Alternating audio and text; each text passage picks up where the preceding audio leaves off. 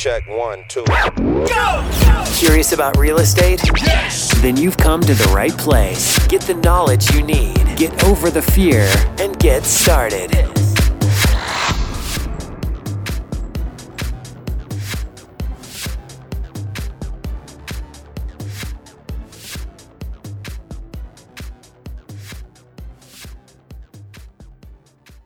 Hello, everybody. Michael Quarles with Buy, Sell, Fix, Flip.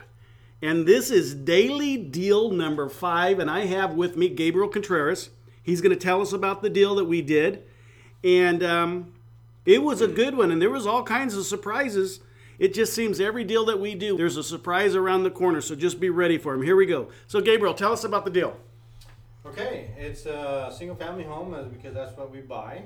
Um, you know, caller came in, talked to Alex. Alex went through the questions, and here's what she did, provided for us. Uh, the value of the property is at eighty thousand dollars, and the seller was when the, when they called in, Alex actually got them to uh, ask for thirty-five thousand dollars.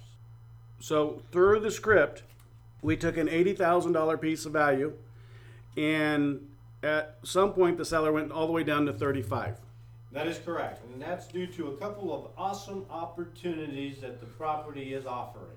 tell us about those One of the opportunities is it needs repairs. oh my we get excited about that because whenever it needs repairs, that means that there is a challenge, and uh, actually we make those to be opportunities.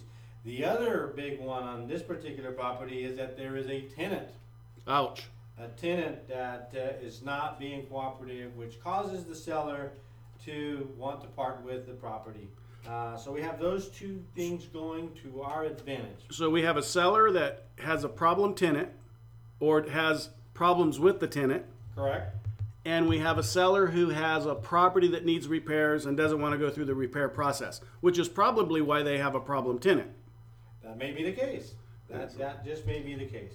Um, anyways, Alex went ahead, went through the script, found out, uh, you know, what, asked the questions. Does it need repairs? What do you think it's worth? What do you want for it? Um, and what's your walkaway money? There is no loan on this particular property. so it's free and clear It's free and clear. were we able to um, okay before i ask that question was 35 where we ended up or did we do better We did better than that because, of course, after talking to Alex, then we talked to Ryan, which is our purchase manager, and she goes through her end of it. And uh, we were able to do it uh, even at a better number. We ended up doing it at thirty thousand. 30,000. Great. And um, what did she say that made it go from 35 to 30 that Alex didn't say that couldn't get it to 30? She probably asked the routine question once, Twice? twice, Three times? three times at minimum, depending on what their response is. Of course, if they keep cooperating, there may be no end to that. But we have a rule of uh, you know, a rule of thumb that we are going to ask at least three times some version of "Can you do any better?" Is that the least you'll do? Um, you know, is that, uh, can can you do less? And this is also one of those examples where the first call is always like the fantasy land call. The, the, it's the call where they want the most amount of money. But when on the second calls and the third calls and the fourth calls, those are the calls that you can get them back into reality land. So that's at least what I've noticed over the years. Yep, and that is a, that, so. That's how it went down. Uh, so now we have a house, eighty thousand dollars. Uh, the seller wants. Uh, uh, you know what? The truth of it is, I, I, we're not even sure where Alex may have started, but Alex left it to Ryan at thirty-five. Ryan then got it to thirty thousand dollars. Um, one of the tasks that we need to do is to be able to identify what our goal is, what it is that we will pay before Ryan gets on the phone to begin with. And that number was $46,000. So, right from the get go, we know we had a deal, Right. you know, because we, we could actually do this uh, at $46,000 based on our business model. And that's plugging in a $10,000 allowance for those said repairs, Yeah. considering closing costs and um, that one thing we call uh, room for profit.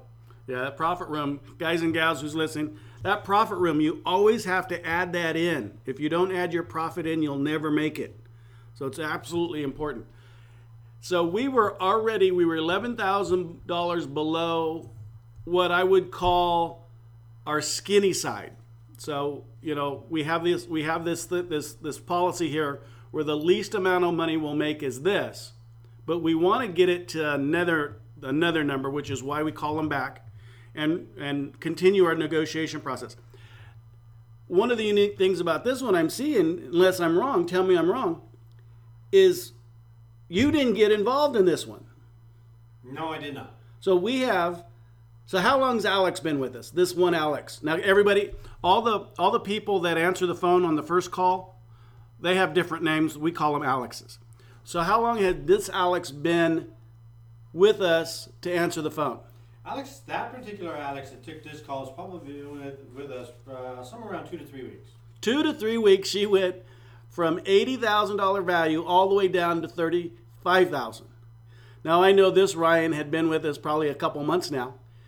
It, folks, it's just just and these these Alexes and these Ryans, I'm going to say it over and over and over again.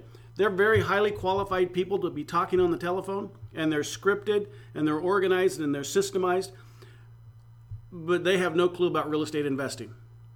So understand if you're wanting to become a real estate investor, you too, without any experience, as long as you have systems to follow, you can make a bucket load of money. So tell us what we ended up finding that made this one very unusual.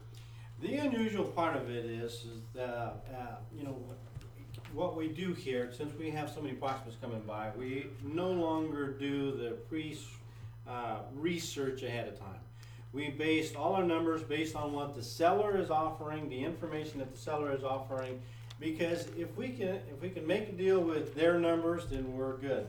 If we can't make a deal with their numbers, we're very likely not going to do a deal if we go through the process of discovering what is the worth of the property and then end up trying to negotiate on even lower numbers. Uh, it just matches up. Uh, over and over and over, I keep telling everybody if you own a house, you know what it's worth. So, but people tell us all the time we have no clue. Can you tell me? That's why I'm calling you. I thought you'd know what my house is worth. You're the expert. You're the professional. They tell us that all the time. Are they just fibbing to us? It's just not the case. I mean, there are a couple of uh, scenarios out there. You know, if somebody owns 30 houses and it's being managed, whatever. The, of course, there's the exception. But for the most part, people know what their house is worth. Just ask them and ask them. And if they won't tell you, part of our system is goodbye. Right. Call me back when you find out. That's just part of our system. So we go through, we go ahead and come to all the way to agreeing on the purchase price, sending them our purchase agreement, getting it back from them signed, and then we will go ahead and start doing some more research and verifying the numbers. So as we're verifying the numbers, and this is what's different about this particular uh, uh, uh, transaction, is that we discovered that the seller had listed the house with the real estate agent before we had got, gotten a chance to talk to him.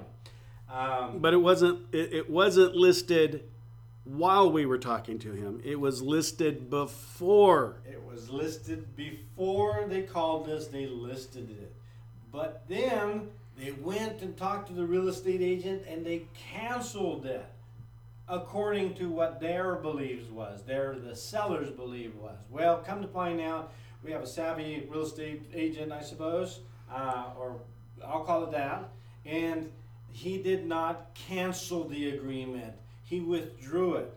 So in California, what that means, canceled, and a canceled agreement is like the agreement never happened. A withdrawn agreement still allows the, the realtor and the broker, the agent, to earn a commission during the period of time of their listing agreement.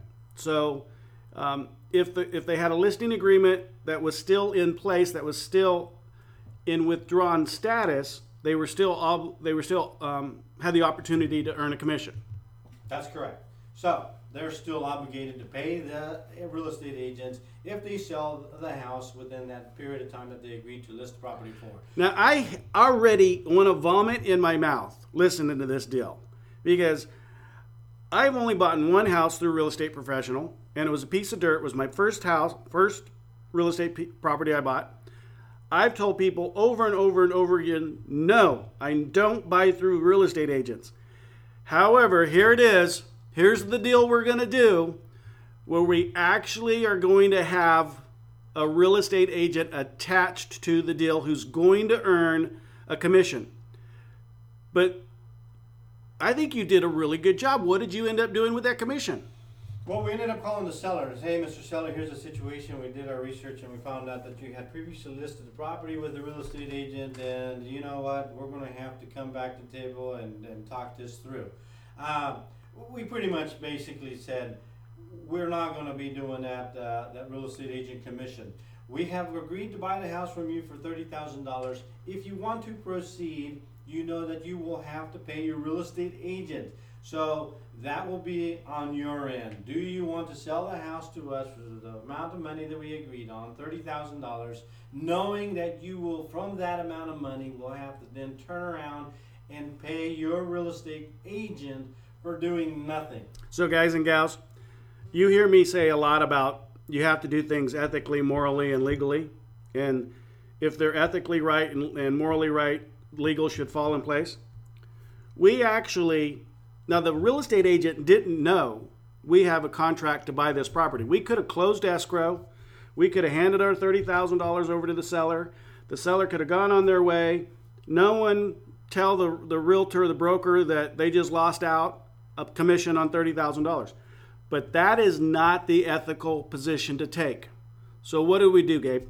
We got the seller to go ahead and agree to pay the real estate agent. And we notified the real estate agent and actually had them call us Yep. so we can explain that we're going to protect their interest by making sure their commission is subtracted from the seller's HUD 1 statement. That's correct. So that allows us to move forward. I mean, we're still in the position that we agreed to buy the house from the seller at the price that we agreed. He's now confirmed. Everybody's on the same page. The seller knows. The seller contacted the agent. The agent contacted the seller. We talked to the agent. We talked to everybody. Everybody's going to get paid through it. And that's what made it a little bit unique on this particular property. So uh, that's that's the that's about it. But yet here we are. We're going to buy an eighty thousand dollar piece of property. We're going to spend ten thousand on, on fixing it up. So now we're at seventy. We have some closing costs, and I know on an eighty thousand dollar piece of property we have about sixty five hundred. So if I say take sixty five hundred from seventy, now I'm at, at sixty three five hundred. I'm buying it for thirty. So we have we have doubled, more than doubled, our purchase price and profit. Right? That's that's the plan. That's the numbers. That's how it works out. It's crazy. I love being a real estate investor. I hope you guys who um, haven't yet bought your first house, I hope you get on board and, and buy your first house. It's fun. Thanks, Gabe. Now, now yesterday, it's because we've been wanting to do these daily deals daily, but we get so busy around here because yesterday you told me that we had three opportunities arrive yesterday. And we're not going to talk about them yesterday today.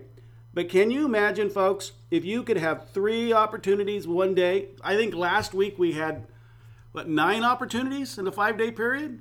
Oh yeah, we definitely get that, including last week getting the one opportunity where we uh, made an offer on five houses on the same on the same date, and we're still working them out. It's just crazy, people. You know, it's all driven by marketing, it's driven by having systems in place, understanding negotiation, understanding follow up. Um, thanks, Gabe. Thanks for explaining. Thanks, guys. Until next time, talk to you then. Bye bye. Thanks for listening